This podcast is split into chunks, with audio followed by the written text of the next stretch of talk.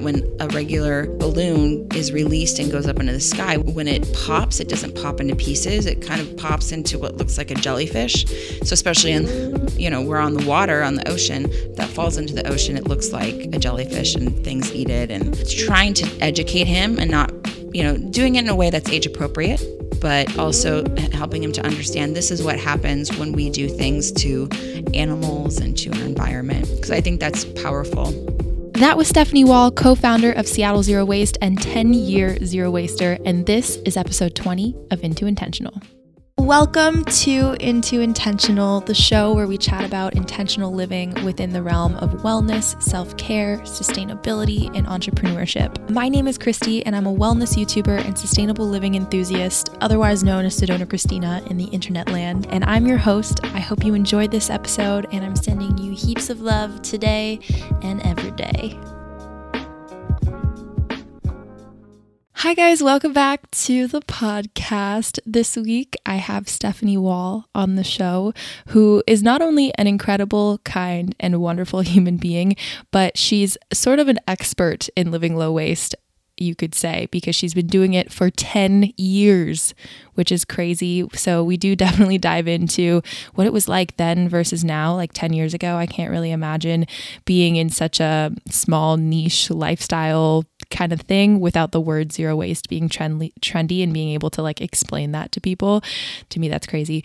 But mostly we dive into being a parent uh, and living a low waste, low impact lifestyle, which I was super intrigued by because I do feel like that's something that's a resource I want to provide people with information on. But obviously, it's a little bit outside of my roundhouse as I'm not in that stage of life yet.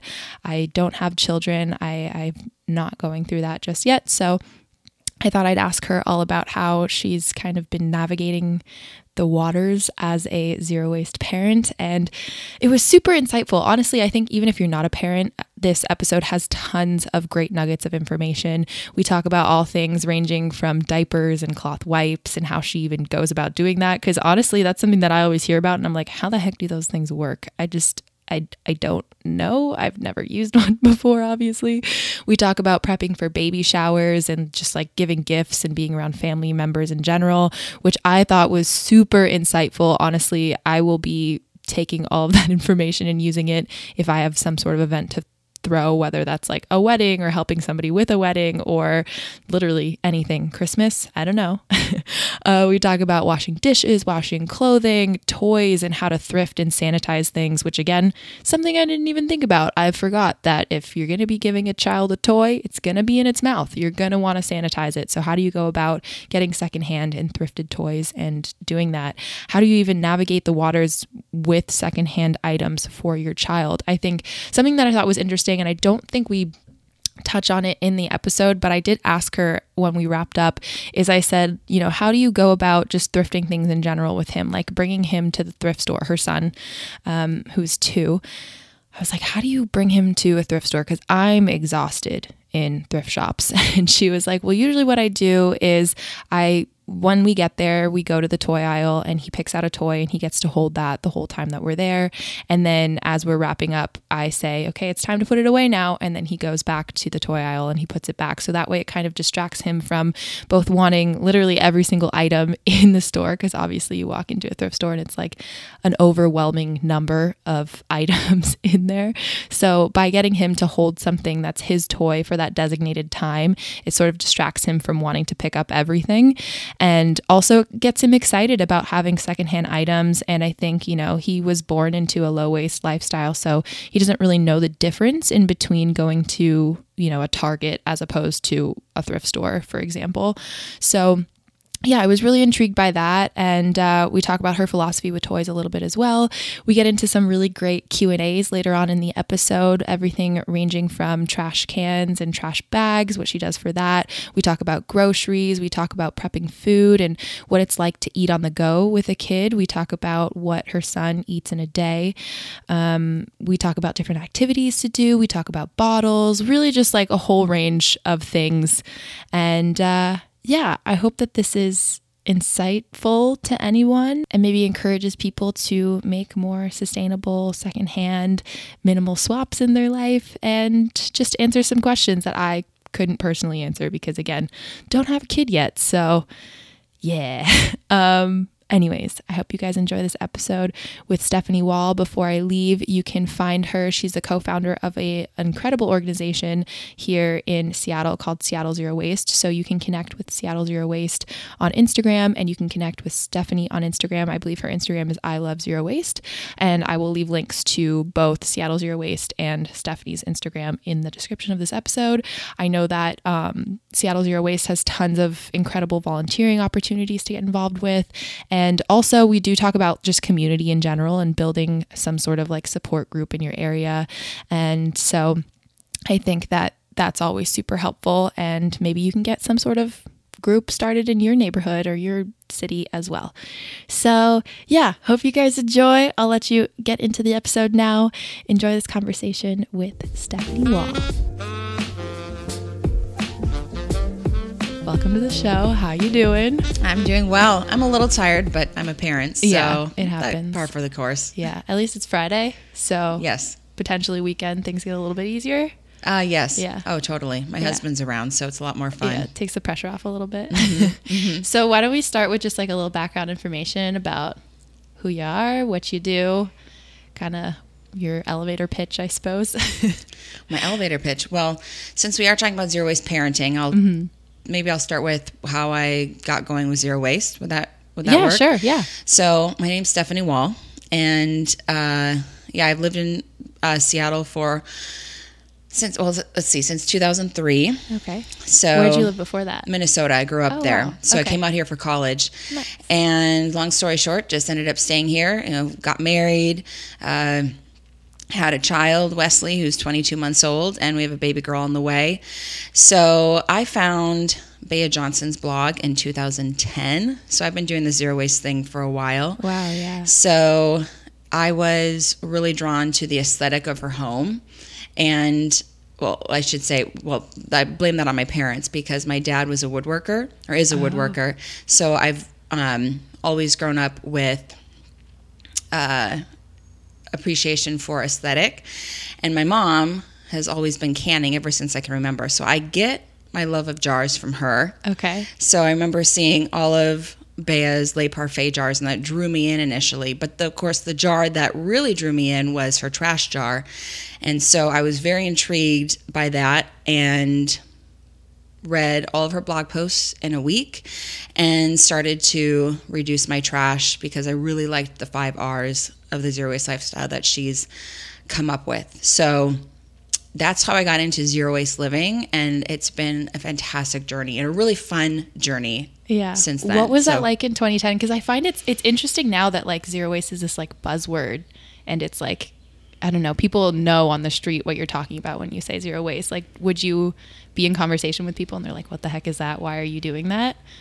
Uh, I mean, yeah, I think so. If I try to remember back that far, but yes, I mean, you're you're. I should. It's you're definitely right about how zero waste is a known word, especially in the last like maybe two to three years. Mm-hmm. Yeah. especially when I've done presentations and I ask the audience if they've heard of zero waste. They they the majority of them raise their hand, but no, people really didn't know what I was doing. I remember telling one of my roommates at the time about it. I lived in a house with a number of women, and she just thought I was so weird. She goes, What "You're doing what? You're you're shopping in, in like from the book section. You're bringing jars. Like, what are you doing?" Yeah. And it's really ironic because later on, her and her husband converted to zero waste, if you will. Oh, so interesting. yeah. So I said, "Ha, I got you." Yeah, yeah. I was the one like, you know, foraging blackberries in the backyard, and they're like, "Why are you doing that? That's so weird." I'm like, "I'm gonna make you a blackberry pie later on, And you're, gonna, love it. Mm-hmm. So yeah, that that those are so a few things that I remember about moving into that. So it was it was new territory. Yeah. Have you noticed that, especially with it becoming like this trendy thing, that there's a lot more products and it's easier now, I guess, than it was back then? I mean, I suppose it's not like the easiest thing in the world now, but um, do you do, do you find it's a little bit easier with more and more things popping up? You mean as far as products go? I guess yeah, like products are just anything. I guess like explaining it to people. Sure. Or, yeah. Well, I think that there's more information out there. And there's so many accounts, particularly on Instagram so I think that there are enough resources for people to uh, dive into it. And, you know, it's funny you say, you know, it's not particularly easy. Uh, I think maybe for me, because I've been doing it for so long and I, I just did small steps one at a time. I didn't jump into it. Um, I don't remember it particularly being hard. I mean, I think it was more maybe finding, uh, you know, that things were challenging and how would I figure out this, this switch or this swap. And I I, I, I found it to be really empowering and fun. And yeah, that's I remember that's something I remember um, going into it. Because you know I've since I've been zero waste, you know I've like I've left a job and you know was unemployed for a few months and then was employed and you know was single and married. And so I've had lots of life experiences while doing it. Mm-hmm. And I've found that I can keep pursuing it and doing it in ways that make sense in each of those life stages if Yeah. that makes sense. Yeah. so but yes, I, I do think that it's that it's much more prevalent, especially online on social media, and I think that people can, um, yeah, can find out about it and and find products that like you know we didn't have when I first started. Right. Um, so I think that's the really cool thing is that there's so many products that. Um, you know, if I if I didn't already had something that filled that purpose, I perhaps would have bought just because it, you know, it's a a fantastic product. Definitely. Did you ever try the trash jar thing, or do you have one currently? No, I will say in Seattle Magazine, Mm. uh, my family was in there uh, in December 2018, and they had me put my trash in a big Le Parfait jar. Oh, interesting. I think they wanted the shot, right? Yeah. And then the caption was, "Oh, this is where they keep their trash." I'm like, "We actually don't do that, but Right. whatever, it's fine. Yeah. I'm to- I'm totally okay with that." I It's think definitely, I feel like the image of the movement, everybody thinks of like a trash jar, even though like I've never kept one. I Mm-hmm. tried it for like a week and then I was like, I'm over this. Sure. I mean, I'm gonna try to trash jar. Actually, I have. Well, you can see it in my house here.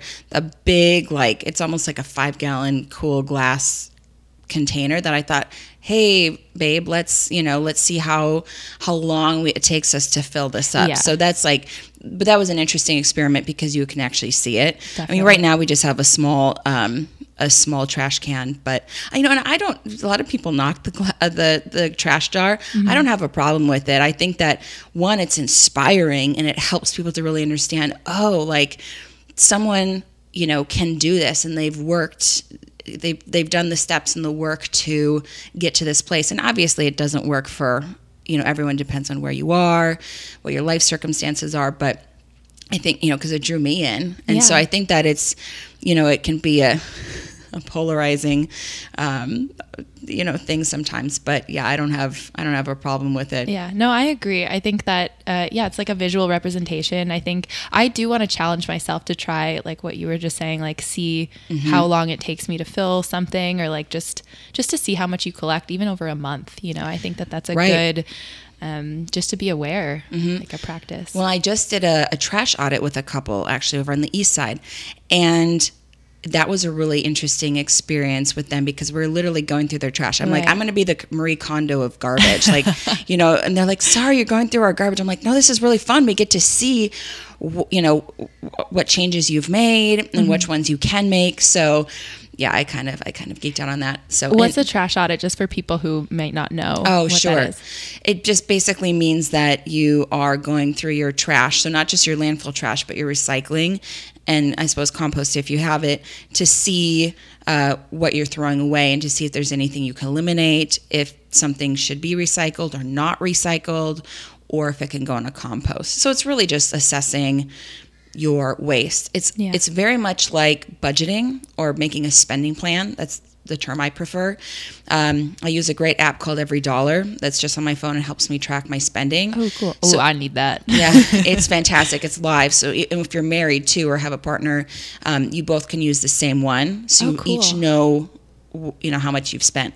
But the point of that being, if you're trying to save money or change your spending habits, you actually have to look at what you've been spending on the last few months to change what you are going to spend on. Mm-hmm. So it's kind of in that same way. You're just looking at your trash if you're wanting to change some of your habits to and to also change the output. Yeah, especially because like I think sometimes we think of like, oh, well, I'm sure the biggest you know cause of my waste or even the biggest thing I was spending on would be X, Y, or Z. But then it's like once you actually look at it, you're Yes. like, oh, really? You know, there's a- a, different awareness there. Yeah, and you can see you know what's in your trash and you're like, "Oh, I, that that is actually a conscious decision that I'm making or the reason why this is in my trash is because X, Y, and Z." Yeah. Uh, so you don't yeah, you you understand why it's there. Yeah.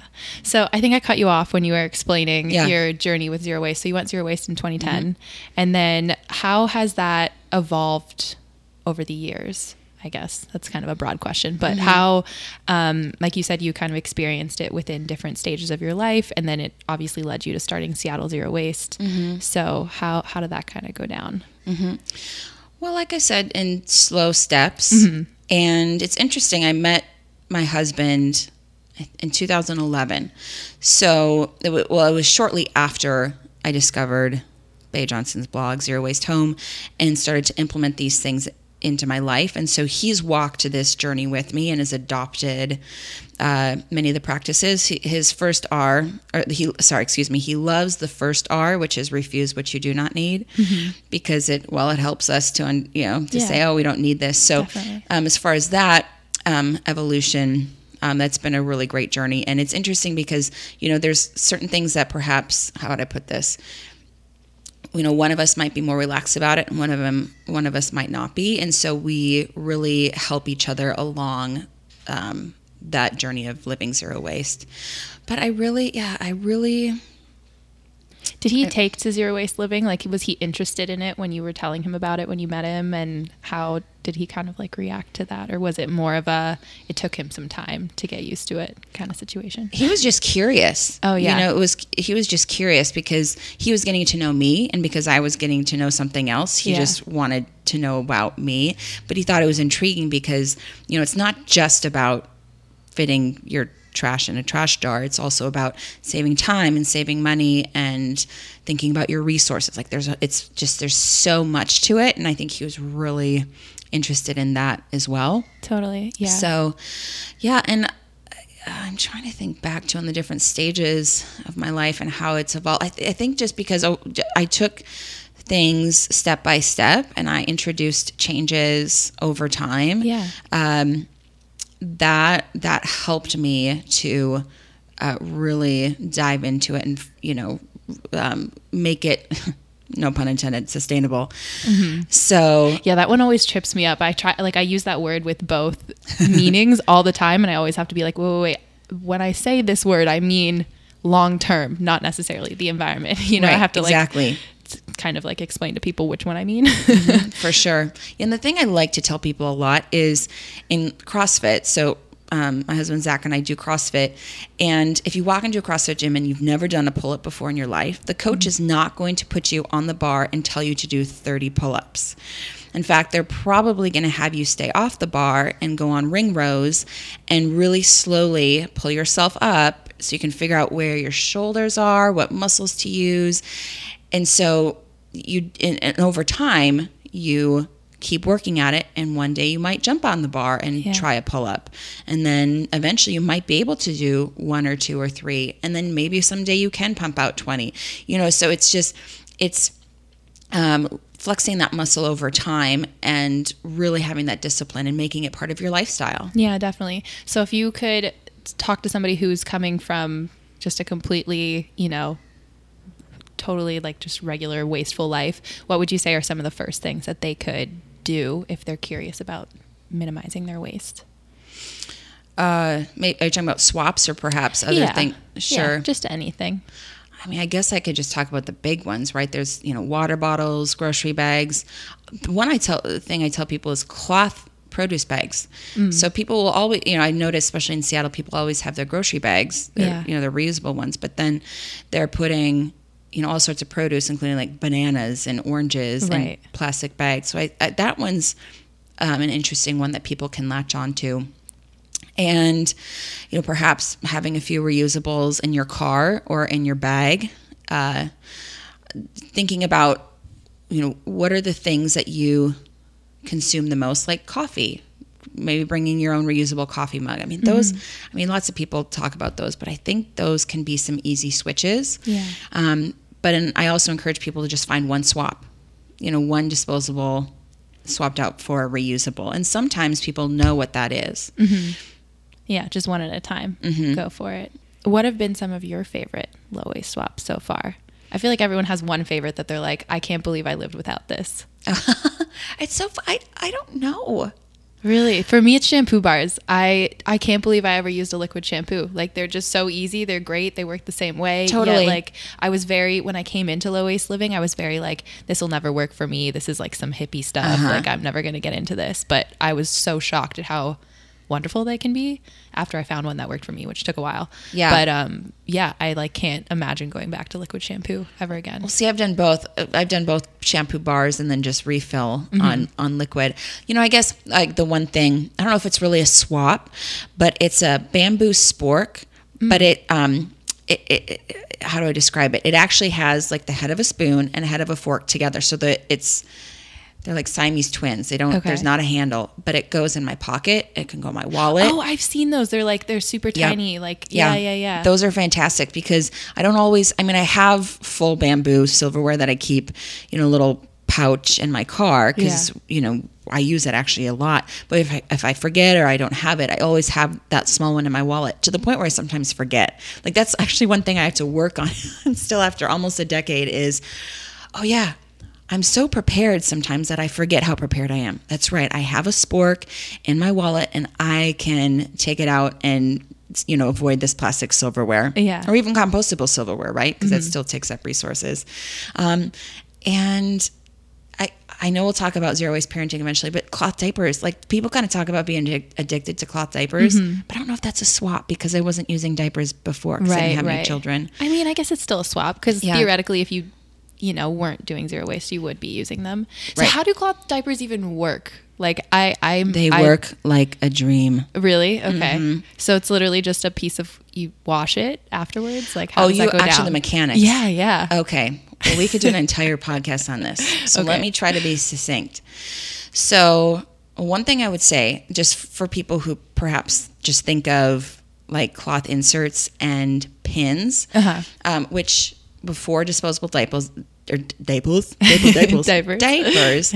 uh, that's what people use. I was talking with a woman who has children in their 30s and 40s, and she was saying when one of them was younger, the way that he would wake her up in the mornings, he'd go sit on her face, like, hi, mom.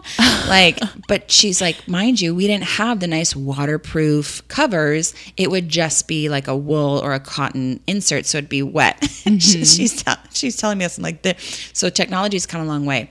So, Things we do for our kids. Right. so uh, we've used a number of styles of cloth diapers. So I'll just tell you about the ones that we've used Okay. as an example. So we've used an all in one diaper, which essentially is a waterproof um, outer cover, and there are cotton inserts that are sewn into the inside Okay. and it closes with little like plastic snaps. So it works very much like a diaper, a disposable diaper, in that it you know you pull the two tabs from the back and snap it on the front.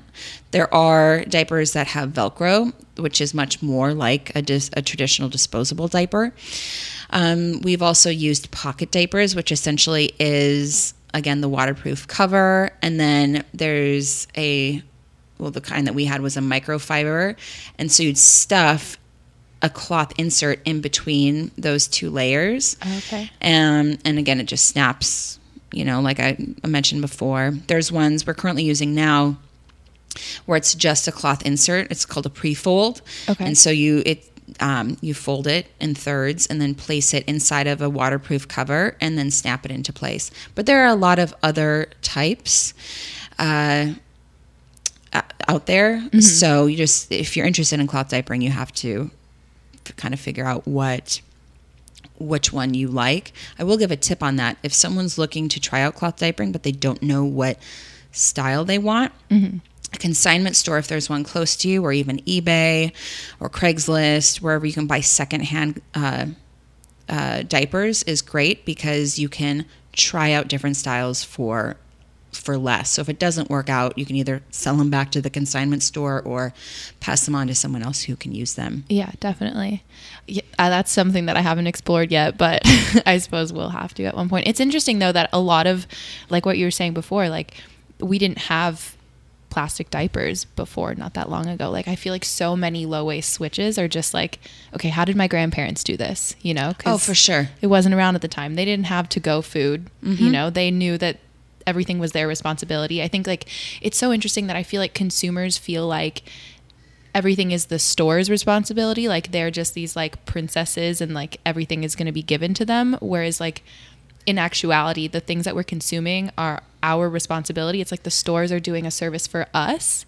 Does that make sense? Like i saw um uh, there was a post somewhere it was like a facebook video where one of the big uk grocery store chains is no longer allowing you to you have to bring your own containers if you want anything from the meat or dairy Great. counters. Yeah which is awesome. But because it was it wasn't in a zero waste group that i saw this in all the comments were from people saying it shouldn't be my responsibility to have to bring stuff to put my stuff in. And i was like that makes no sense. Like you're going to a place that is doing a service for you. You didn't have to grow all of this food yourself. Right. you're going there to get something. And when we purchase things they are now ours it's not that the store is doing something for us E- mm-hmm. or it's not that you know what i mean mm-hmm. it just makes no sense to me we have to kind of like take the we have to realize that like the things that we're bringing into our life have meaning and have purpose and have Yes. Oh, I talk about that all the time about mm-hmm. how when you live zero waste, you end up. Well, I, I have a sixth R to add to Bea Johnson's, which is relationships, because your relationships change, not just with people. Yeah. It's not just your friends, family, business vendors,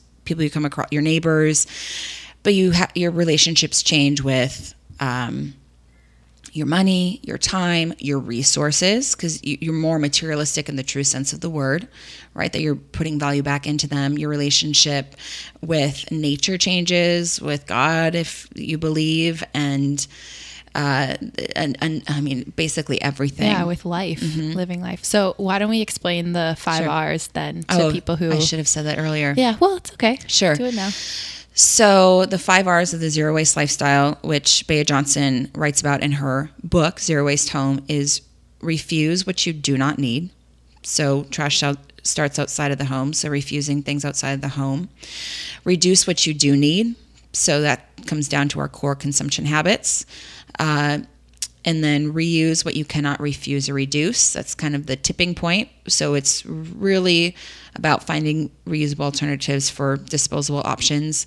And then recycle is uh, recycle which you cannot refuse, reduce, or reuse. Um, and again, recycling is not the answer. It's still a form of waste. Yeah, definitely. Uh, and you end up recycling less, not more. And then finally, rot is compost the rest. So, you know, I'm, I don't need to reinvent the wheel. I really like that philosophy. It, Yeah. You know, it's what I've followed the last almost 10 years. So that's what I, I like to tell people. Yeah, having guidelines too, like that kind Mm-hmm. of makes it super easy. I remember when I first got into it, I was like, every time I was somewhere and there was, you know, a free pen or even Mm-hmm. just being in a store and I was like, I don't need it. I was like, yeah, I'm following the refuse. Mm-hmm. You know, it felt really good. And it also, it made sense. You know, it was like explained to me. It makes sense. It's a rule. Go for it. When I'll tell you, I'm sure we'll get to it when we talk more about zero waste parenting, but I'm in a Buy Nothing group, which if people don't know about, Mm-hmm. Love those Yeah. so much. Yeah, and it's local. I don't know if you knew this, but it's started by two ladies in on Bainbridge Island. So Bainbridge Oh, Island no is like a half hour ferry ride from Seattle. Yeah, so it's a hyper local gifting community, and uh, you end up joining a Facebook group that's private and it's uh, geographical so it's it's hyper local so it's just your immediate neighborhood. And you give and get things for free. So no trading no bartering no selling. And i many times we'll see on buy nothing the things that people post i'm like if only you knew the fir- first r like someone would had this huge grocery bag full of like matches that you get from a restaurant you know Yeah, yeah. and so people are like just taking handfuls but i mean i even took some too because i'm like well we use matches for candles and well we don't buy the aerosol air fresheners for bathrooms so those are our air fresheners Yeah. yeah. anyways all that to say yes Yeah, People can there- refuse. I love. I didn't know about buy nothing until I moved, and the things that I've gotten in there are great. And every time I need something, it just feels like you're getting to know your neighbors, and you're Mm-hmm. Yes. Anytime that you know you can ask for something if you need it, just you know, a a lot of people who are saying like, "Well, I don't have food." You know, does anybody have anything that's Mm-hmm. or even if I, um, you know, if you have food that's going to go to waste or and you're leaving for the weekend, like you can give it to someone else so that it doesn't have to go to waste or, uh, you know, that old pair of skis that are sitting in your closet that you're never using, like somebody in your neighborhood can get to Right. use them. So Right. One time, someone gave away a, a jar of uh, pickle juice. The pickles are gone. They someone Yeah. took it. Yeah. But that was hilarious. But the one thing I would say too is it also um, it's not not just the uh, the rich giving to the poor, if you will. Like anyone can give a gift, so it kind of obliterates that economic Yeah. level, if that makes sense. Definitely. So it doesn't matter uh, how much you have or not, you can still contribute in that way. Definitely. And I it, it is funny because random things do pop up and it, it like people can use them. Like every once in a while something pops up that it's like most people would see that as trash, but I'm like, I could use that. Like I could so Mm-hmm. Yeah. use that or I need that or it's something super small where you're like, where would I even buy this? And then, you know, it's you Mm-hmm. can repurpose something else. So I do want to jump into zero waste parenting. Please. When you first were diving into that whole idea when you were pregnant with your son, Mm-hmm. how did you feel going into that and how did you kind of like prep for that before everything kind of started and began? So, uh, so to do parenting in a zero waste. Yeah, like what were some of the biggest things that you prepped for other than cloth diapers, I Sure. suppose? Well, I started collecting baby clothes on Buy Nothing. Yeah. Oh, which is also the buy nothing group I feel like is always baby stuff. It it, tr- it very much Yeah. sometimes is, yeah. Yeah. Especially in our community. So I started to gather things that I knew we'd need, like clothes. I even got some cloth diapers, a few um, uh, baby gear items. Mm-hmm. So I definitely utilized that group. I didn't go crazy because I knew that you know, I didn't want to have clothes through four years old. So Yeah. I think we probably had clothes maybe up to nine months or even a year.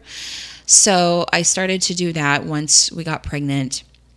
Uh, we did Craigslist a lot. So all of our baby gear that we have, except our car seats and our car seat bases, were bought secondhand or acquired secondhand. Um, and we we just we told our family and friends, hey, we'd love to do a you- have a zero waste baby, um, even a minimal or minimalist baby. Uh, so especially when it came up to the baby shower, I had a website called Babylist, which was fantastic because you can put any website link onto your baby list. So it's not just Amazon, it's not just Target, it's not just Babies R Us. Yeah. So we even had options for people to uh, give the give of their time.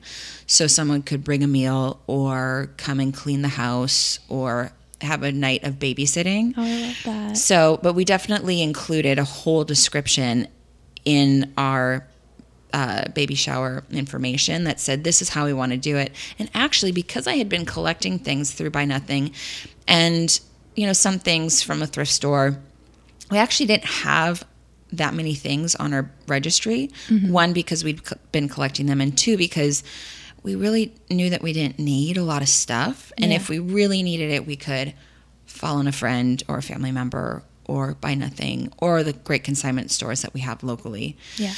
And because we've been living this way for a while, people just, well, they kind of assumed anyway, but it was easier for them to understand why we were uh, trying to do a zero waste baby or even, you know, you know minimalist baby.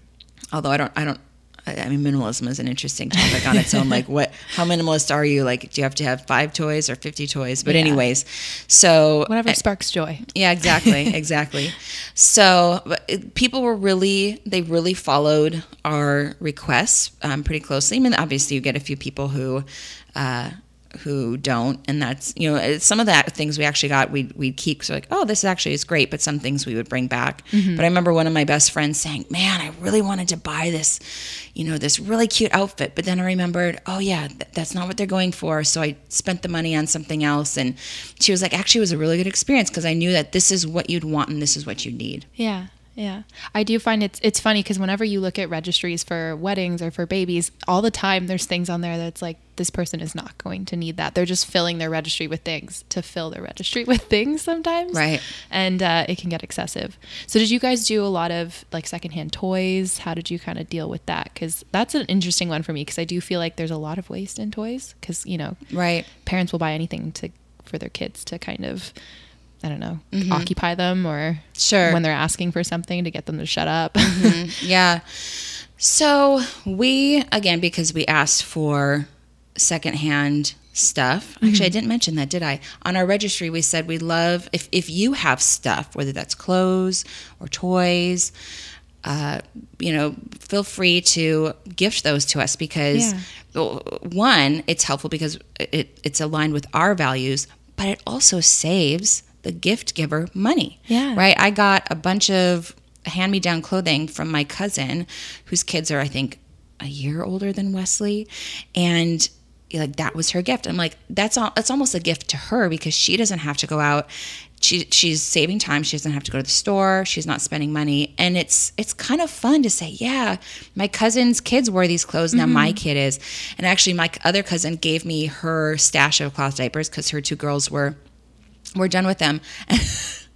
I, I started crying because, but it was such a sweet gift because Yeah. that represented a lot of money to us, right? Yeah. Like, because cloth diapers on their own, like save, they save money over time. They might be a little more expensive up front, but they save time, they save money. It's your baby's first major uh, footprint environmental footprint and so Mm-hmm. i think that that's part of the reason well hormones too that's part of the reason Yeah. why i was um, why i broke down a little bit so back to toys yeah, I, we i think i bought like one new toy which was a green toys have you heard of this company no, it's so I think they're out of California. They only make their toys out of recycled milk jugs. Oh, cool. So it's a food safe plastic and they again they only use recycled milk jugs to make their product and they don't use any any other materials. So at the end of the toy's life it can well, hypothetically be recycled. I mean, we all know that or well, yeah. at least in the zero waste community, we are aware of the very low percentage rate of plastic being recycled, but they are uh, using a resource that's already there and putting out beautiful toys. So I think I bought one new because um, my son was, is very, very into cars. But then I like to get them from, if I buy green toys, which is really the only plastic secondhand toy I'll buy. I'll buy it from the thrift store, the consignment store, and throw it in the dishwasher to sanitize it. Um, but other than that, I've found lots of really great wooden toys at the consignment stores, at garage sales, uh, from Buy Nothing. So I would say, I'm looking around at the toys that we have here. I, I joke with my friends that you should try to walk around our house and find something that we actually bought new because we really just like, well, I really like buying secondhand. Yeah. So I hope, does that answer the Yeah, question about definitely. So I didn't even think about the sanitary factor of getting Yeah. things secondhand. So you just throw things in the dishwasher, usually to, well, I guess not everything, but some things. Yeah, if it's plastic, that's an easy one. Yeah. Um, so yeah, that's an easy one. But for wood toys, I'll just wash them maybe with some dish soap and then spray them with some water and white vinegar Mm-hmm. to help uh, sanitize them. Yeah. But uh, I mean, most I, I I know most of the places that they're coming from. You know, so but yeah, that's that's that's how I do it. Yeah. And then speaking of dishwashers, what Yeah. do you use as detergent? How does that work? Because I actually, we don't use our dishwasher. Sure. My roommate and I, we just hand wash. So Mm-hmm. Haven't gotten there yet. I've used a number of things. I've used hand uh, or homemade stuff. I've used yeah, I've used a lot. But the one that we've found now that's easy, and actually Wesley can help um, do chores now. It's it's a brand called If You Care, which I think is the funniest name. Like if you care, you will use this product. Mm-hmm. Yeah. but I will tell you that it that that that company they put out some really great products very minimal packaging uh, but it, they're little um, dishwasher tablets that come in a little uh, I, I can't I don't know what's I don't know what it's made out of, but it's it dissolves in the water, and so it goes in the little container, and Yeah, and it comes in it mhm, comes in a tiny cardboard box. So. I, I think I learned about it from a few other zero wasters on Instagram, and they had kids and said this is really it's easy for us to use, and we can buy a big quantity of it for the year, and it doesn't take up a lot of space. Yeah, so that's yeah. working for us right now. Yeah, things like that too. It definitely helps to have some sort of like community with. Mm-hmm. Yes. Yeah.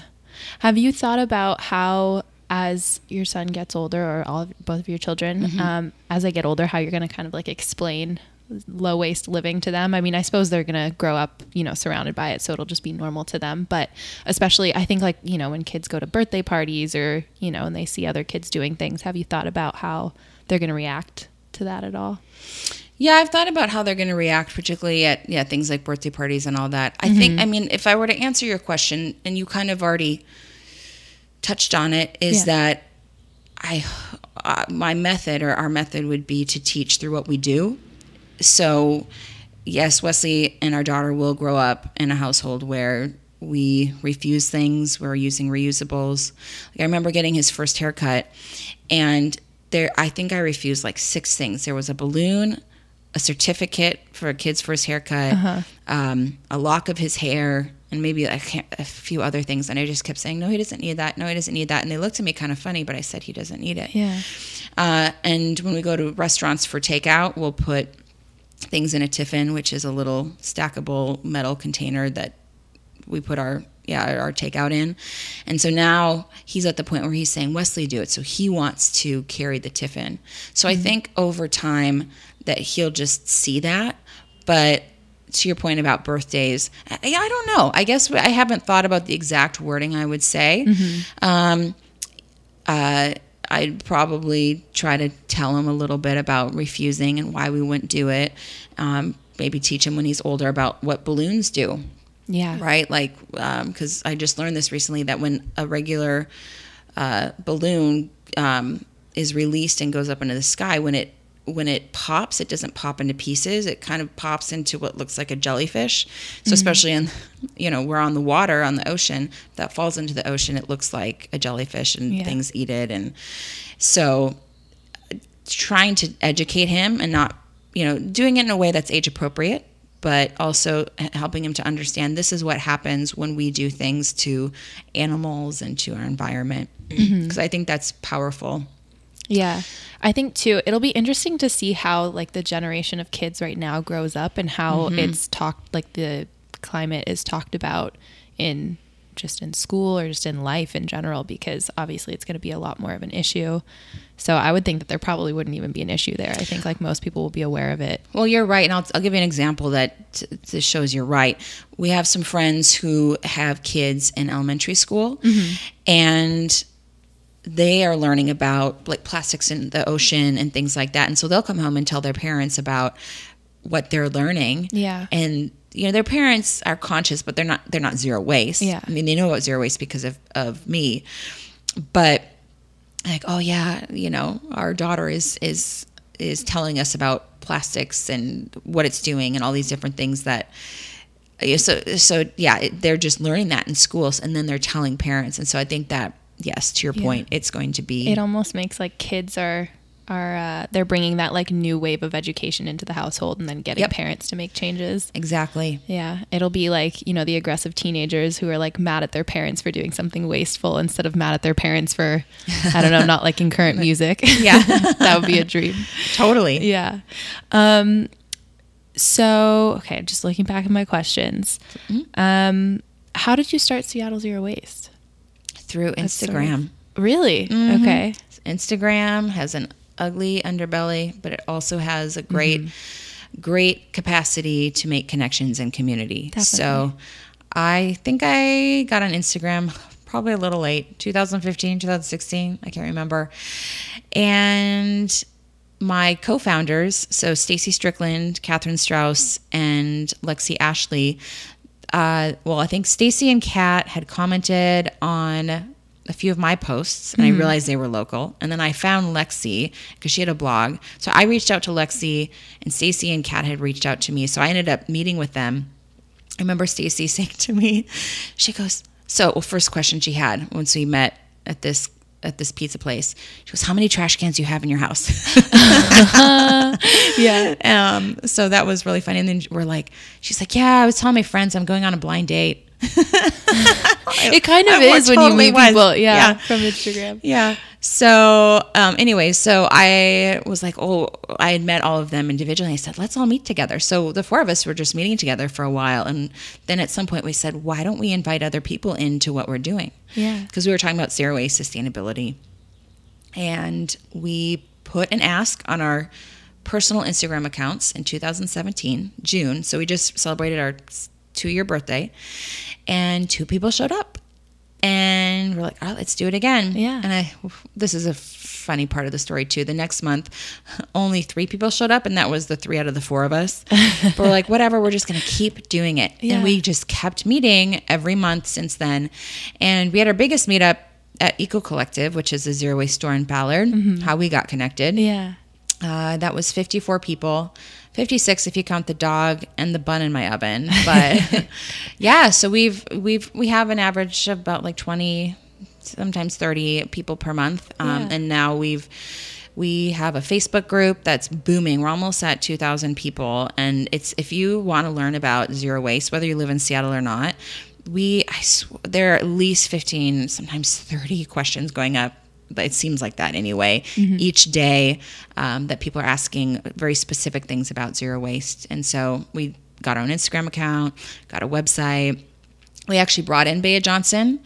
Uh, Oh, I saw that. That was like right after I moved here. I remember seeing that Mm-hmm. on Instagram and being like, "Whoa, this is so cool." yeah, well, uh, Stacy just emailed her because uh, w- through her job she um, could bring her in to do some to do a, a speaking gig at her uh, company as well.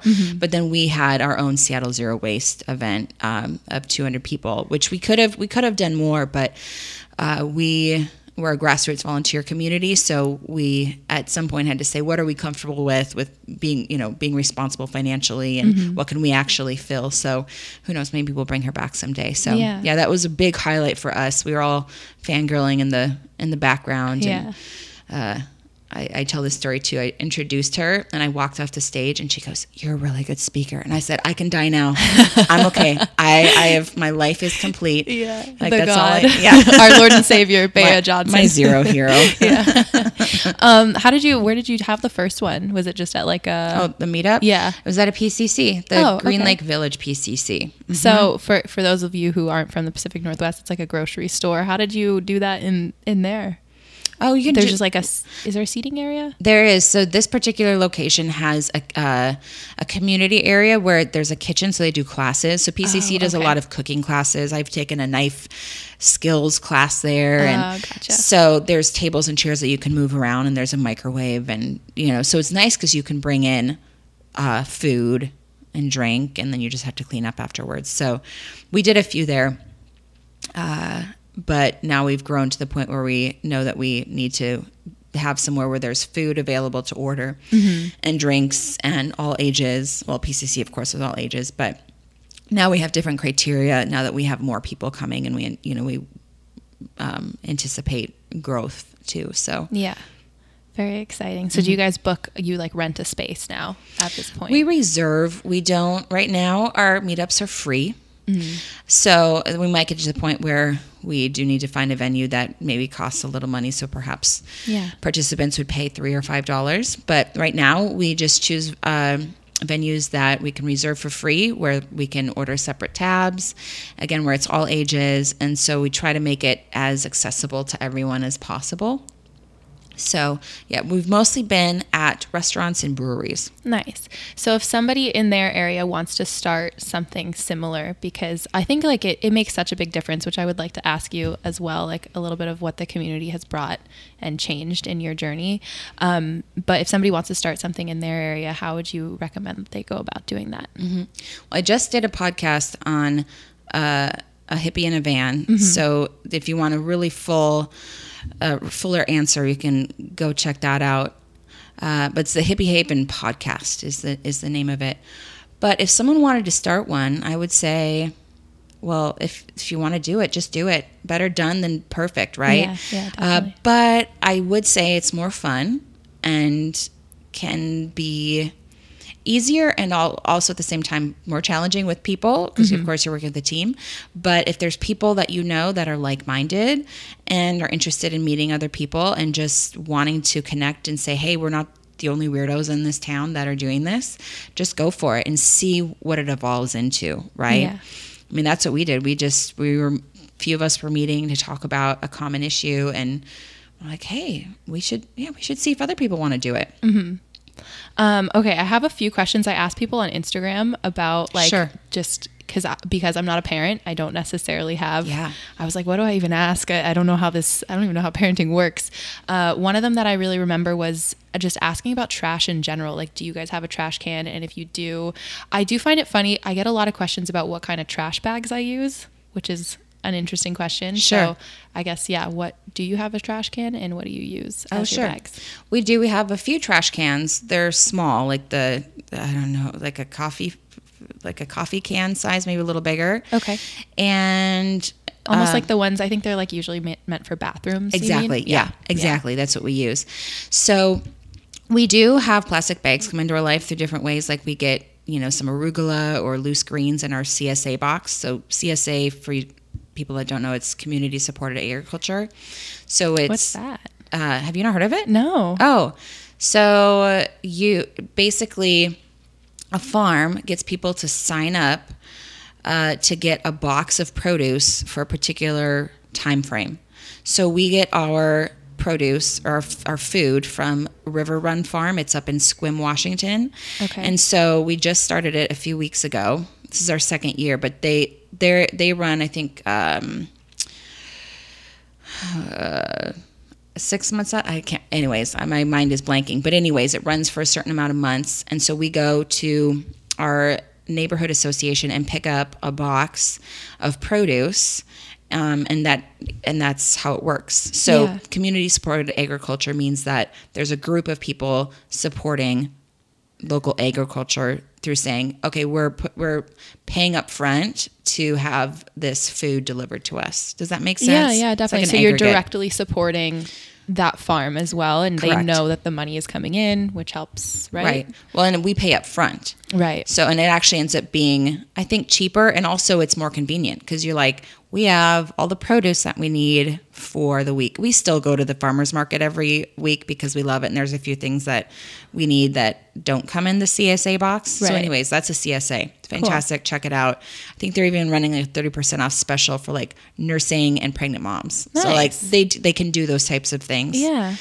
So, where was I? Okay, oh, plastic bags. So sometimes they'll send, uh, you know, certain leafy greens in a plastic bag, and I've actually talked to them about it, and they're like, we've tried non-plastic methods, but they're not as good. So they, Yeah. Anyways, they're a little frustrated that there wasn't a better option. But so what we do is we use that to line our trash can. And one thing I would say is some people talk about using like newspaper as a as a trash liner. Mm-hmm. And while I think that's you know a great idea, actually putting your trash in a bag and tying it when Yeah. it gets collected actually prevents it like the loose pieces of garbage from flying out into the environment when it gets put into the garbage truck if that makes sense. I actually was just talking about this with Summer, and Yeah. we were talking about too how like I mean, paper has a higher uh, resource imprint than making plastic a lot of the time, and so yeah, and again, like if you don't have it tied, then things just fall out and Yep. end up somewhere or in an animal, and. uh yeah, uh, just using like a plastic bag that you already have. Well, right. And if you already have it, I mean, I tell people too, they're like, what do I do? Because some people still buy uh, uh, bread, like sliced bread in the plastic bags. Mm-hmm. Yeah. And I say, well, maybe you could transition to a, you know, a paper uh, bag or maybe get one loose if you have that available to you. But if you have a dog, use your plastic bag to pick up your dog's poo or you're probably going to see plastic bags around your neighborhood Yeah. use that to pick up your dog's poo Yeah. But anyways, the, the advantage of having a smaller trash can is that you can use those plastic bags as that, and we even get you know plastic bags um, from our buy nothing group. Like people will put the item that i'm Yeah. being gifted in it. And so i just save those because i either use them as trash liners or i'll use them to put something that i'm giving away in a bag to have someone pick up Right, right. Yeah, I think like just getting nifty with whatever you have, like, because I think, I mean, not all of us are creating zero waste. Like, there's going to be a bag somewhere, whether it's outside that you find or whether it's like something that you're still buying, like getting inventive with it rather than like going out there and buying new bags. Well, and I would say too, I've even gotten things on Buy Nothing. Like I've got um, baby wash in a plastic bottle. Yeah. I mean, I, I looked at the ingredients to make sure I was okay washing my baby with it. But I was like, it's a resource that someone's giving away. I'm going to use it because it saves me money and then I'll fill it up like later Yeah. on at the, you know, with something else, whether it's a homemade something or maybe soap from the the bulk bins and Mm-hmm. it's already comes in a nice convenient non-breakable pump so Yeah. you know thinking again thinking about your resources Yeah, definitely. Yeah, that you there's so many things that you can get secondhand that are technically like a wasteful item. Right. But like you are putting them to use rather than them ending up in a landfill. That definitely makes a difference for Yep. sure. Um, I do remember seeing questions too about like affording to eat and like what are some like less expensive ways that you can do things if you are trying to buy things package free, which I find is interesting because I've actually noticed that my bill is lower because I'm not too. buying like the fun things in the middle of the grocery store, like all of the products. Um, but what are some tips that you have other than a CSA box, I guess? sure so for a family yeah. Or- Yeah. okay uh that's a good question well can i talk about I, i'm thinking of kids foods right now Yeah. Yeah. Sure. Yeah. So, one thing that I've done is made my own baby food, baby purees, Mm-hmm. and it actually is super easy. I mean, it might not be easy for someone else. Just because I say it doesn't mean it's easy for someone else. But basically, what you do is cut up your vegetable or even fruit. Mm-hmm. So, we did a lot of like uh, carrots, uh, you know, applesauce, pear sauce. So we just, you know, roughly chop them up, put them in a pot, fill it up with water just so it's covering it, and then cook it for like 20 minutes or boil it for 20 minutes. And then we use an immersion blender, which is the one kitchen item that I just I could not live without. It's I use it almost every day. What's an immersion blender? It uh it so there's two pieces. It's there's a motor that you hold Okay. like it's like um, hand size, and then you snap in the blender piece. Okay. And so it just looks like a long. Oh, I've thing. seen those. Yeah. And you just sort of like put them into like a bowl or a vase kind of What I would, thing. what what I found at the thrift store actually was um, a metal. Um, uh, you, uh, if you go to like an ice cream shop and people or the person makes you a a, sh- a milkshake, it's that metal cup. Mm-hmm. Oh, yeah, yeah, yeah, That's a perfect size and it's tall, so it doesn't splatter everywhere. Right. So I would put the boiled or cooked produce in there and then just blitz it, and I could literally like make, you know, a, a batch of baby food while I was making dinner. Yeah. And so then I would put it in four ounce freezer safe canning jars. And then I would either use a piece of masking tape or just write directly on the glass with permanent marker because that can actually just be rubbed off. And it would last us for a really long time. So I'm, that's one thing that I'm thinking of for babies that's like, um, uh, that works. And we also found uh, some reusable kid pouches. So it, you know, it's like a plastic, you know, pouch, Mm-hmm. um, and then it has a little like almost like a Ziploc bag, um, uh, connector Like- thing at the top, yeah, yeah, yeah, whatever like closes the- it. the zippy part Yeah, exactly. Sometimes words don't come out well. And then uh, it had a little spout, and Wesley would happily eat it out of there. So that eliminates those little food pouches. Right. And I found those to work really well.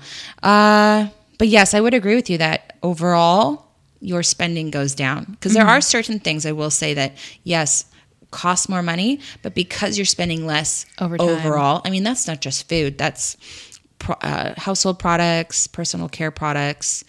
So, one thing we've just we've figured out is what we will eat and what we won't and again back to my mom you know she was the master at um, using up all the food we had she's like i just i hate food waste and so I think I just learned from her how to be creative. And sometimes you just literally have to look in the refrigerator and say, what can I make out of this? It might take a few minutes, but um, I just got really good at that. So Definitely. I don't know if that's and I do question. find it's something that I've done to kind of like eliminate my food waste is like if I do have things left over, like you can kind of just make food up. You know, Mm-hmm. Nothing has to be like a set recipe. You can just kind of like yep. toss it together.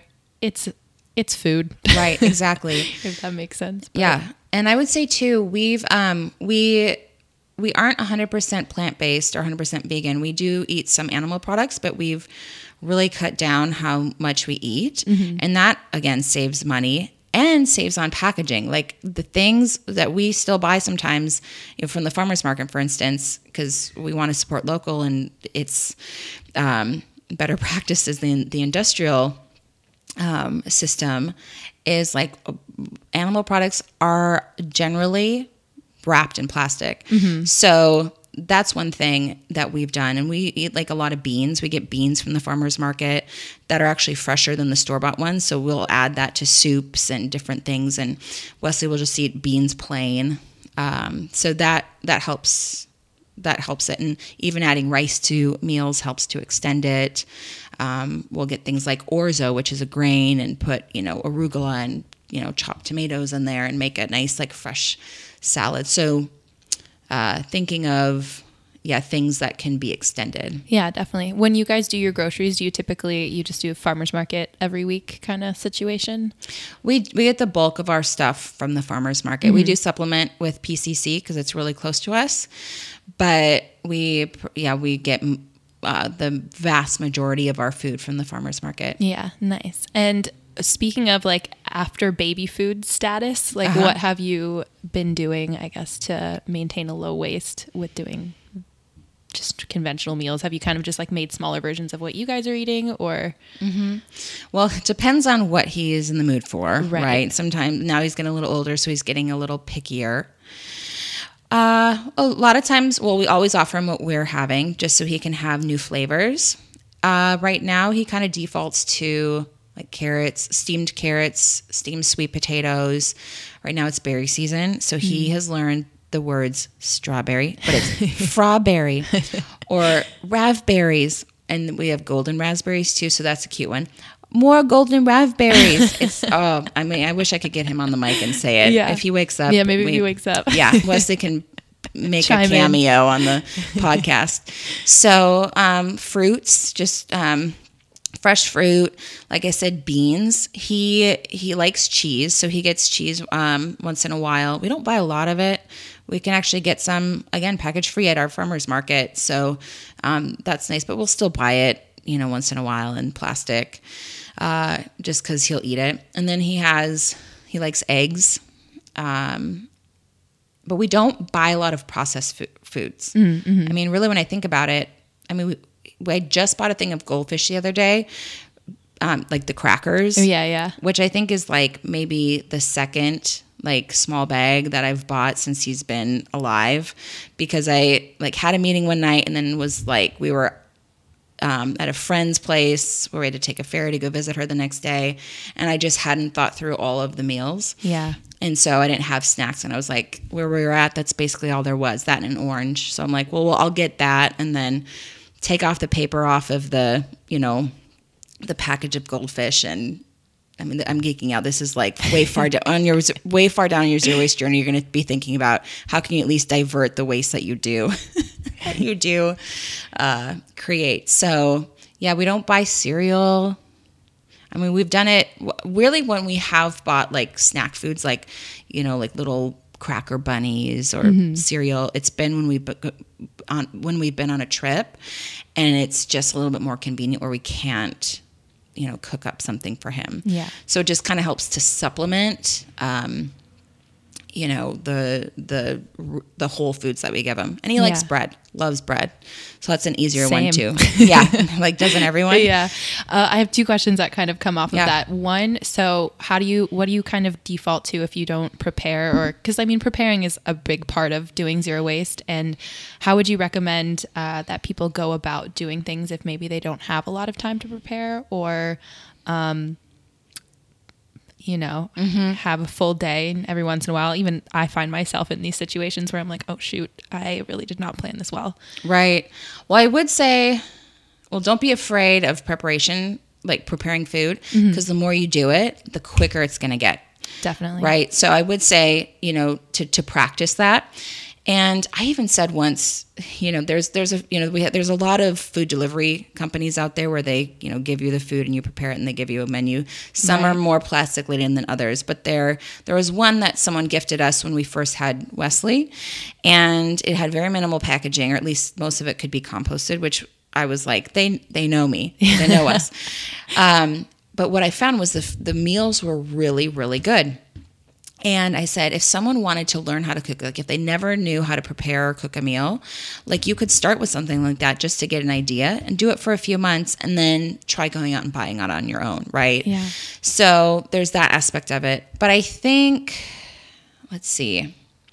Because I, I mean, I come across this like I'm a, I'm a full time parent, mm-hmm. but I also do a lot of other things too. Like sometimes I feel like I'm working this really full time job with like other part time jobs with Seattle Zero Waste and other volunteering things I Yeah. have going on. So I don't sit at home cooking all day, you know, either. So I think just having some maybe bulk snacks that you have just to help you um, that get something in your system. Because a lot of times for me, I'm just so ravenous that I'm like, we'll just go out to eat, or we'll go and yeah, like I'm just gonna go get a bag of chips and a tub of guacamole and eat it for dinner. Definitely happened to me before when you're, yeah, you're Mm-hmm. just out and you're so hungry and you're like, I literally can't do anything else right now. Just can't. yeah. So I think having something that can at least like bring your, you know, put something in your system so you can think a little straighter. Mm-hmm. Sometimes that's just enough to give you a boost to be like, all right, I can make some pasta and, you know, put you know something on like even if it's just butter olive oil if you know you don't eat butter Yeah. like something that's you know quick um Yeah. No, pasta's usually like my go to because it's so easy. You literally Yeah. just have to put a pot on yeah yeah and throw it in there. Yeah. So I guess I'm rambling, but all that to say, just have some snacks to help you, like maybe get get over that edge, because a lot of times, once you have that energy, you'll be able to make something quick. And at the end of the day, too, like if you go out to eat, like maybe just choose a restaurant that had, you know, that maybe you can get something in your own container, right? Like there's ways to if you want something immediately. Like bring your own container, and if they won't fill up your container, just have them um, put it on a for here plate, and then you can scrape it into your to go container. Go home, put your pajamas on, and like eat it while and watch TV. yeah. So I hope that Yeah, no, definitely, helpful a little bit. definitely. And then, what does a typical day for with food look like for Wesley? Then I guess, Mm-hmm. Like, what are some meal ideas that people could incorporate more low waste? Because I think a lot of people are just used to, you know, taking things out of the freezer section, and at least that's how I grew up, Mm-hmm. um, or you know, just like convenient foods in the middle of the grocery store. Well, I'm thinking through his normal day. He usually has one egg, one scrambled egg. He'll have like a slice of bread uh, with maybe peanut butter, almond butter on it. Uh, we don't give him right now like a lot of stuff with sugar, so we don't do sugary cereals. He doesn't drink milk. Um, so we've been doing pancakes lately. So I've blended up some strawberries, so just the strawberry, no added sugar or anything, and put that on top, and he really likes it. And then he'll maybe he'll have a snack like mid morning, so maybe you know banana or like part of an apple. Like I said, sometimes he has cheese. And then for lunch and dinner, it kind of just depends on what we've got. Like I said, a lot of steamed vegetables. Um, beans. Like I like soup all year round, and so uh, I think that adds a lot of flavor to the food. So he'll like to eat like the potatoes or the carrots or you know whatever is in the soup um, out. But he's he's a pretty simple eater. Yeah, nice. We are over an hour already. Wow. Um, Oh, are we? Yeah, I'm like trying to think. I'll maybe check Instagram really quickly because Sure. there were a few really good questions. Yeah, I, I'm interested in these. yeah. Again, I'm like not a parent, so I was like, I don't know what what even goes on. Okay, let's see. Um, what are some holy grail products for moms and kids? I would say, at least for us, we've really liked the Pura stainless uh, bottle. So it has Oh, I've heard of these. Yeah, they're fantastic. Yeah. Uh, they have you know metal rim that you can pop in and out different things. So you can have the baby nipple, a sippy cup spout, uh, a, a, a straw, or like a kind of like the um, CamelBak straws. You know where you bite it and then suck through. Um, suck the water up. But then you can even put in like a little cap a little silicone cap so it can become a snack container. Mm-hmm. and there's even a water bottle attachment. So i'm like literally this child will have this bottle until he goes to college. Yeah, I've Like, heard he they're supposed to be like help grow with the kid. Like they Yep. hit every stage. yeah they i mean they do it's not a double walled stainless steel so it does get dinged and dented so you might have to like take a hammer to the bottom if it like starts to you know wobble a little bit but uh, we really love those and there's a little silicone sleeve that you can remove on the actual bottle um, so it's lightweight so when it's full of water you know baby can still or kiddo can still like one-handed you know um, uh, take a drink of water because like glass is great but it's also heavy Yeah. so and also this is not necessary for everyone but we also we i didn't mention this but we actually have always used cloth wipes as well in addition to Oh, cloth uh, there was a lot of questions about those. Yeah. How do those work? Oh, um, really simple actually. So one thing that I bought that again, not everyone needs it or would have the you know would want it was I found a cloth wipe warmer at the consignment store and I was like, I'm gonna try that. And actually when I did some research, basically it said like it's helpful to prevent diaper rash.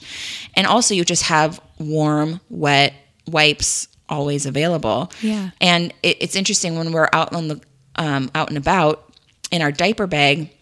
I keep a plastic squirt bottle that I actually got when I had Wesley. Like it's um, what do you call it? A, a per- perineal water bottle. Anyways, any sort of squirt bottle will do, and I spray that water on the cloth wipes when we're out and about to like make them wet. Yeah. To have a, essentially a wet wipe.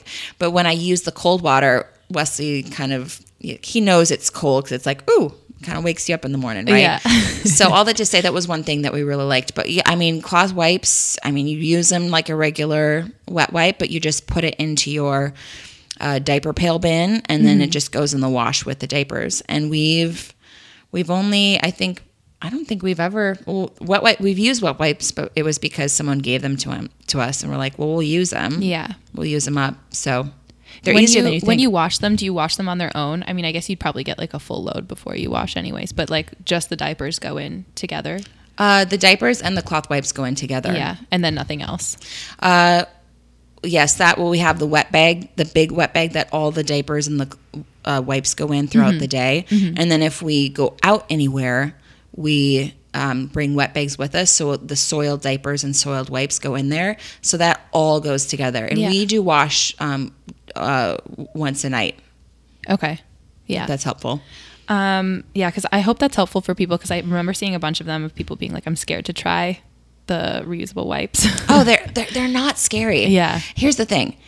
Like I don't, I don't know why they're scary, but if someone's like, "Oh, I it's poop and I have to walk," like Yeah. if you're a little afraid of poop, you're in the wrong profession. Yeah, Very true. We all do it, you know? They're Yeah. just humans. They're just small humans. Yeah. Um, okay. Oh, oh, and I would say too, another Mm-hmm. if you have cloth diapers, um, what's called a spray pal. Have you heard of this? No. So um, it's like I don't even know how to describe it. It's this plastic thing that's like it almost it's like a clipboard. Yeah. And it has two like plastic flaps that butt or that snap in the front, and so you you put your um, your poopy diaper, you clip it in, Uh-huh. and then you put that like you know in the toilet or put it down in there, and then you have a um, a cloth diaper sprayer. So you spray the the poop off the diaper. Yeah. Right. The the sprayer is connected to the toilet, so it has like a, a it has water and water pressure. Uh, and you yeah you spray it clean so that you're not putting a completely because you, don't want to put a completely poopy diaper in the in the washing machine like it won't get clean so you spray it off that way but the, the it's a shield is how is really the word i'm looking for it's a Yeah. shield that keeps the poopy water spray from going everywhere That A is so cool. pal. yeah Yeah, because yeah, I don't want to put the whole thing in if I don't have to. Yeah. put it in the toilet. Um, I actually did just see a question Yep. about. Would love to know more about balancing doing more laundry in parentheses rags with not using paper towels. So I think she's talking about yeah, just having to ha- always having dirty towels. I feel like with me, we don't use. I mean, we use the same one over and over, so we don't actually have that many. Oh, the same rag. Yeah, Yeah. But we're also only two people. Yeah. I mean, We like yeah we, we don't have a kid. right. Well, I, um, I mean, I guess you just get used to it. We, I don't do the kitchen laundry every single day. Maybe I should because it's you have wet rags sitting around. But uh, we have a speed cycle or speed wash on our uh, washing machine. So uh, when I do do it almost every day, it just it's you know less water, less time. It's really quick. Uh, I think it saves time overall. And we have to remember too that resources like paper towels, which we're replacing, like that still requires water to make and it requires gas to, you know, transport it Yeah. and you have to go pick it up or it has to be delivered to you. So as far as resources go, and I'm not sure if that's the exact question, but uh like I think overall you end up at least in my mind you end up yeah, using I mean, a little less. paper towel theoretically is grown or used from like a full grown tree, right? Right. So it Yeah. requires a lot of water and time and land Yeah. uh, to grow said tree. And yeah, the transportation, like who knows where it's even being grown. Yeah. in yeah. the so I would, yeah, I would say it's just yeah, maybe do it at speed wash. Yeah. How many cloth diapers should you have? That's a good question. You can actually go online to a lot of different cloth diaper companies and they'll give recommendations for each age group because it, it changes as they get older. So basically you will use less as they get older. Right. So I would go online to a cloth diaper company and maybe compare notes. When I did my research, it was about the same, um, uh, about the same amount per, of diapers per age group. But yeah, go to those resources and then it'll give you a good amount. And I, I think I remember buying maybe like two or three more extra just in case because I was Yeah. that made me feel better. Yeah, definitely. What are a few activities you do with the kids? Mhm. With Wesley? So lots of walks. He loves to walk. Loves to walk. Uh, we'll go on stroller rides. When I was not big and pregnant, we would go for runs. Um, we did some community-based programs. So uh, we did Gymboree. We tried Gymboree and like that for a time. Um, now we're going to try maybe some something else. But anywhere where you anywhere where you can get where there are other kids. So whether that's a community uh, community place like um like a park or an indoor space, especially if they're free. Like go just go bring your kiddo there and you know let them run around and have some fun with other kids. Yeah. Um, I don't know if this one kind of is like what we were talking about before with the bottles, but uh, somebody says baby bottles that are glass scare me, and metal ones will hurt them with heat and or cold. So what do you do? Do they get? Do the metal ones get really hot? Uh, really that cold? person's probably thinking of what if if you're doing formula, Oh, but you're not supposed to have a scorching hot uh, formula Right. anyway. So when you do formula, it's supposed to be warm, like it's supposed to be warm to the touch, like of the inside of your wrist. yeah. So What did you do for baby bottles, or did you just get them secondhand? we found some glass ones secondhand, and then also bought like the the stainless ones off of OfferUp or something like that. So I mean, we we never had a problem with the heating up portion. I I breastfed Wesley, although there was a time where we had to supplement with formula for a time, and we found that Lifefactory bottles, which are glass, worked fine. The thing is, there's lots of fantastic sleeves, mostly silicone, that uh, that that help to prevent the bottles from breaking. We've never had a glass bottle break, and in fact, right now we use uh, a glass bottle that's like the mini size, and it has a silicone sleeve on it. Wesley uses uses them right now for his sippy cup, and he drops them all the time, and we haven't had one break. So they're very very durable. Obviously, if you didn't have a protective sleeve and it dropped on like the concrete, that probably would. Um, I mean, I think it would break, but yeah. Maybe that just means you bring metal bottles when you go out. That's what we do because it's lighter. Um, it's not breakable, and yeah, unless I mean, the heat thing is it seems like a mute point Yeah. because you wouldn't be giving your child something Scalding super hot, yeah. And I think this is an interesting point too, because you brought up like OfferUp. Like there are so many different platforms that you can get things secondhand on, not just thrift stores. If you, because I think some people don't even have thrift stores in their area, or even like you know Right. a good selection of things. Um, so yeah, even like using apps like OfferUp, Letgo, or eBay, like eBay, yeah, And I just say thrift stores or consignment stores because that's what we have available. Right. But I th- I think of if I were living, you know, somewhere where there weren't but where I didn't have those things available or I was living rural, Mm-hmm. Yeah. you know, I'd probably end up well, I would do two things. I would shop online like through eBay Mm-hmm. or I would like have a like a, a parent swap so like all the you know they bring all their stuff to one place like create Yeah. a sharing it's the sharing economy Right. model that many people talk about so you do a swap kind of like a clothing swap but you do it for baby gear Yeah, that'd be so fun. Too, Yeah. because then you like meet other people in the area, which is nice if you don't know them. And yeah, I guess like asking people who already have kids, like for hand me downs, right? oh for sure Would oh yes yeah. hand me downs all the way Yeah. Mhm. Um, this one's a good one. Mm-hmm. Kind of different than the whole baby kid thing, but how do you do family events like Thanksgiving and etc.? That's what's been my problem has been lately. That's what's been my problem lately. i'm assuming that they they're probably talking about like gifts that are given to the kid maybe I guess so. Um, or even just pressure from other people, like questioning what they're doing and why they're doing it, maybe. Yeah, that can be hard.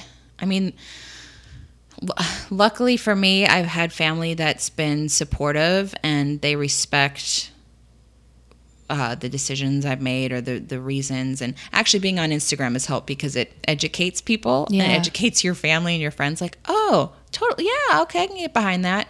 I still get, you know, my my brothers here and there be like, you know, teasing me a little bit, but it's not out of a place of, you know, it's it's they're just poking fun and Yeah. having fun with it. But yeah, I I, I don't know. I mean, I think, just think- being consistent. I think being consistent in your in your actions and your values and not you know exploding in front of especially family members Yeah. uh, but just you know maybe having like answers that you know ahead of time and just trying not to let emotions get in the in the way because i think particularly with family that can happen Yeah.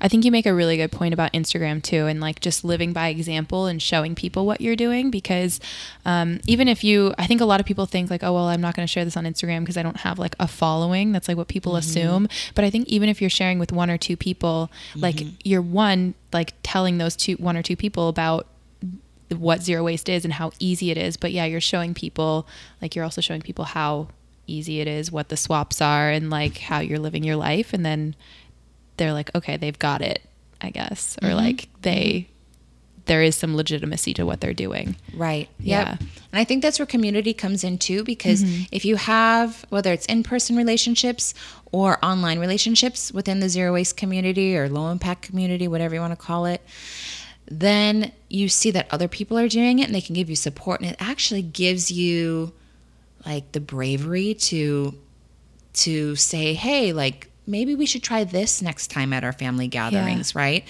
Uh, and then you can start to change things. Like one of my friends, she, for the longest time, I think would bring like plastic silverware home after her like her cousin's birthday parties or the parties she would throw to wash them to reuse them and finally her cousin was like let's just do reusables so it just sometimes it just takes time and being consistent and saying this is yeah this is just what i do and and making um uh making act or taking actions that are just yeah consistent and with your values Definitely.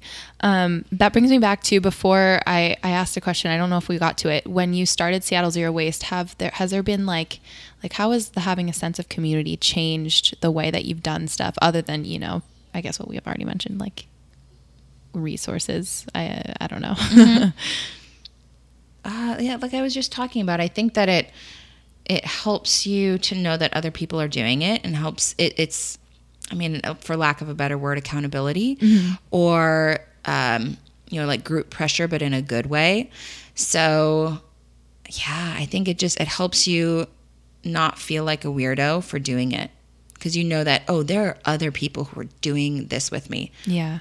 And you know we call it the zero waste movement like it is it is a movement so you feel this this energy from other people that are doing the same things and thinking the same things and want to make change not just in their own lives but on a policy level too so Yeah. all that to say it's yeah it it it, it yeah it gives you energy Yeah.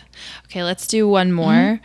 Um, I always get questions about co- composting tips for beginners, but I we are so lucky that we have the like local pickup. Um, tips on making extra time to make sustainable choices.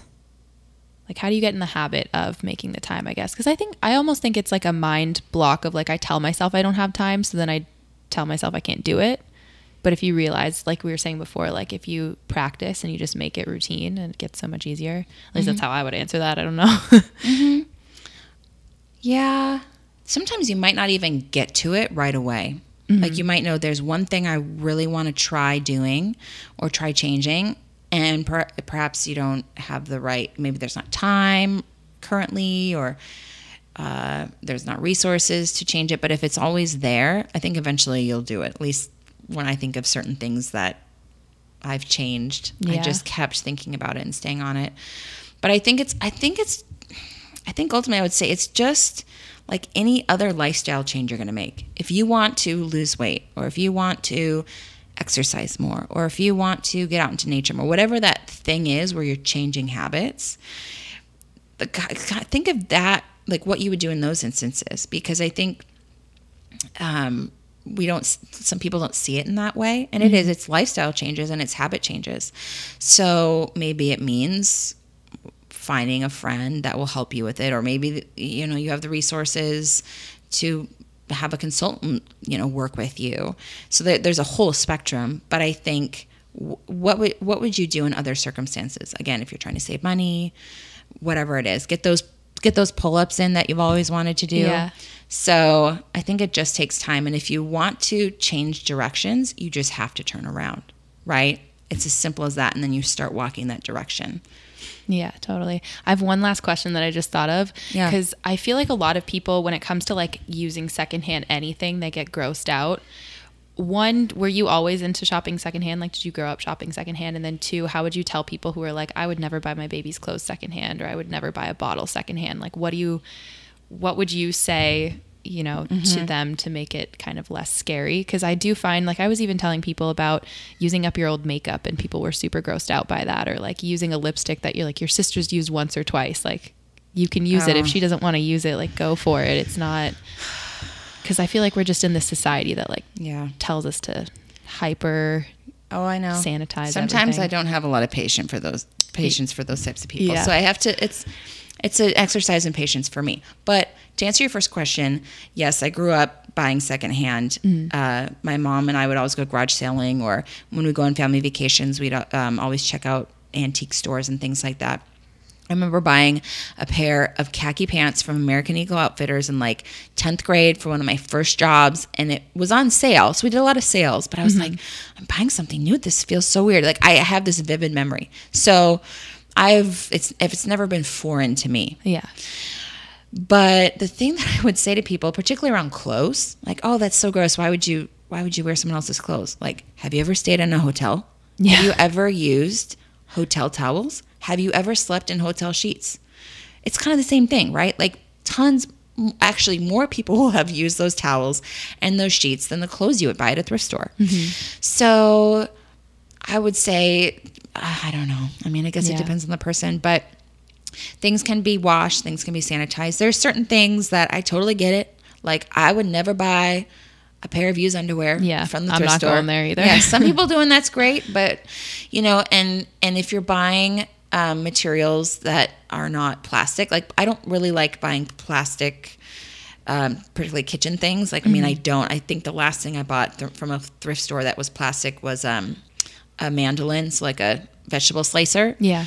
But like I put it through the dishwasher Yeah. because I feel okay with that. But like I don't buy plastic Tupperware for many reasons, but one is because it doesn't sanitize like glass or metal does. So I would just say sanitize it. Like Yeah.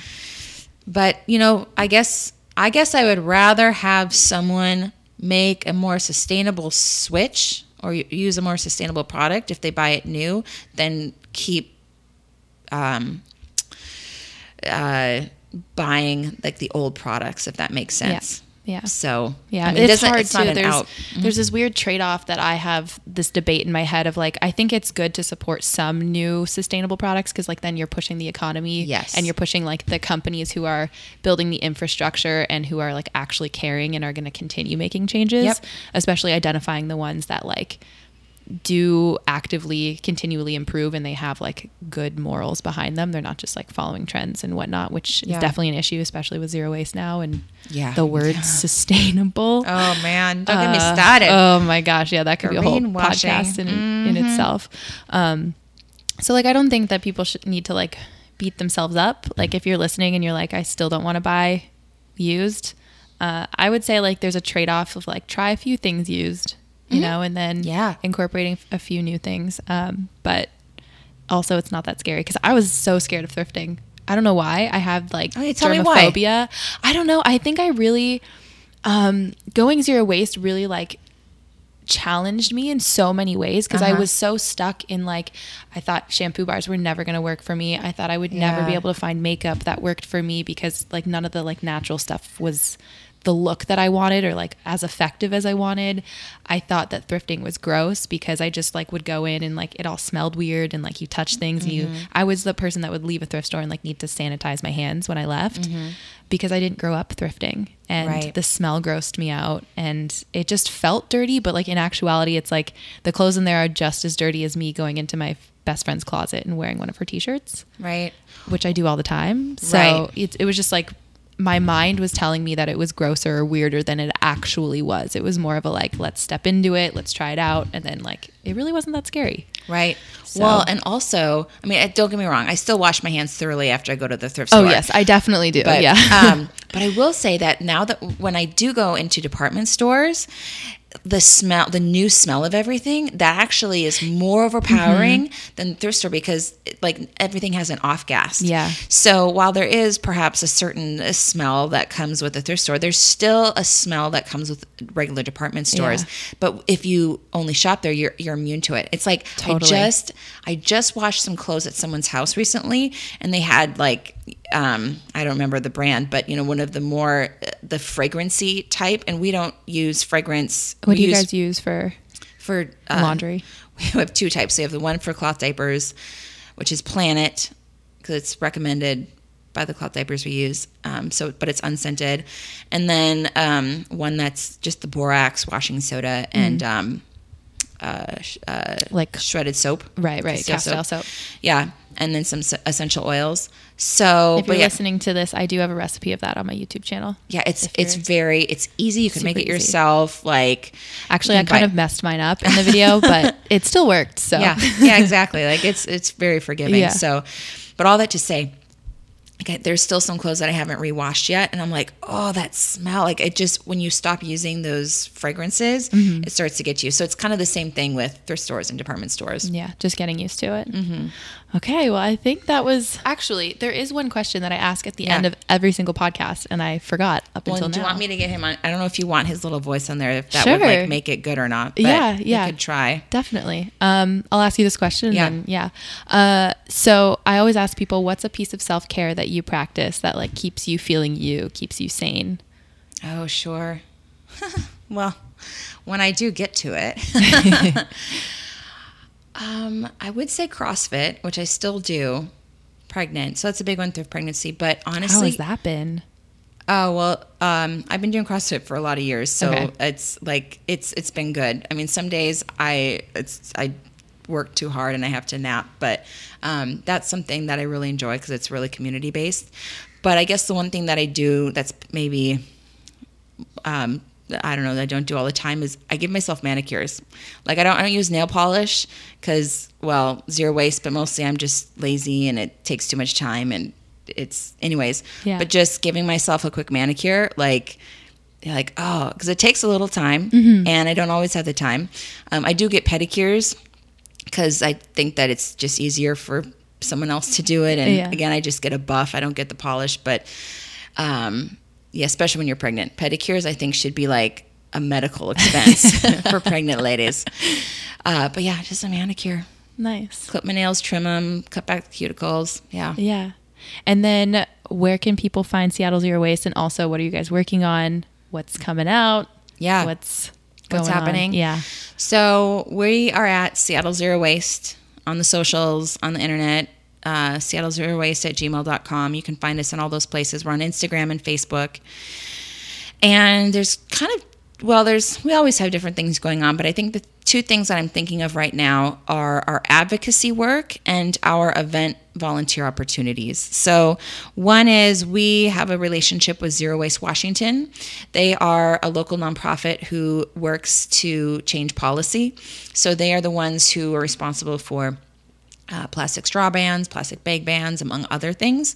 So right now we are just getting started in some in partnering with them for some advocacy work, particularly around changing the health laws about um, bringing your own container to grocery stores. Because currently, right now, you can only bring a coffee mug, um, a reusable coffee mug to get your coffee in. But we want to change it so that stores won't get penalized if they put items from the deli um, or from the bulk section into into containers. Some grocery stores kind of just turn a blind eye when you fill up your jar from the bulk section or your own bag, uh, but that's one thing. And then some other things regarding um, uh, takeout uh, materials. So uh, we're either requiring it to be all compostable or um, any things like that. So Yeah. those are kind of some of the things that we're that we're advocating for. And then also we do right now want to move towards having our community members uh, run our events.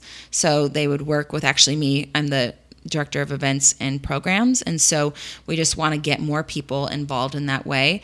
And it's a great opportunity because people can meet other people who perhaps they wouldn't meet um, at meetups and events. So uh, it's a way to, uh, yeah, to get involved in what Yeah. we're doing. Nice. Uh, so I guess that wraps it up. And then we'll go grab Wesley and I'll put his Yeah. his little voice in at some point. I'll, sometimes he gets a little shy, but we'll see if he. Uh, can you talk in the microphone? What do you hear out there? Birds. Birds. Oh, what is it? Look at that big smile. What's this? What is this? Banana. A banana. is this your favorite zero waste snack? Can you say ah. zero waste? Yeah, can you say zero waste? No. No. Can you try zero waste? Oh. What do you think? Are you just shy because there's someone new? Trucks. Trucks. Trucks.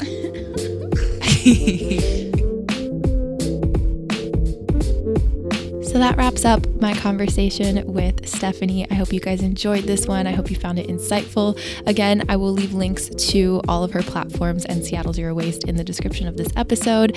And as always, you can support the show by going to patreon.com slash Sedona Christina, where you get access to my Facebook group, all my secret podcasts that go up every single Tuesday. You get access to all of the podcasts a week early and all my YouTube videos early before they go out to the public as well. Something that I've been super excited to work on lately has been the Facebook group and just kind of building some sort of community for exactly situations like this. You know, I'm not a zero waste parent, so I can't answer questions on it, but there might be somebody in this community who is, and they can answer anything, any questions, concerns, or just, you know, talking about anything that you want support on, or just sharing anything that you think is interesting. It all goes down in this new Facebook group. And I'm also sharing tons of resources and links to important articles and all kinds of stuff. So you can go to patreon.com slash Sedona Christina, where you can join for as little as a dollar to get access to that and other little goodies. And I'm also doing one-on-one 45 minute phone calls with people as well now.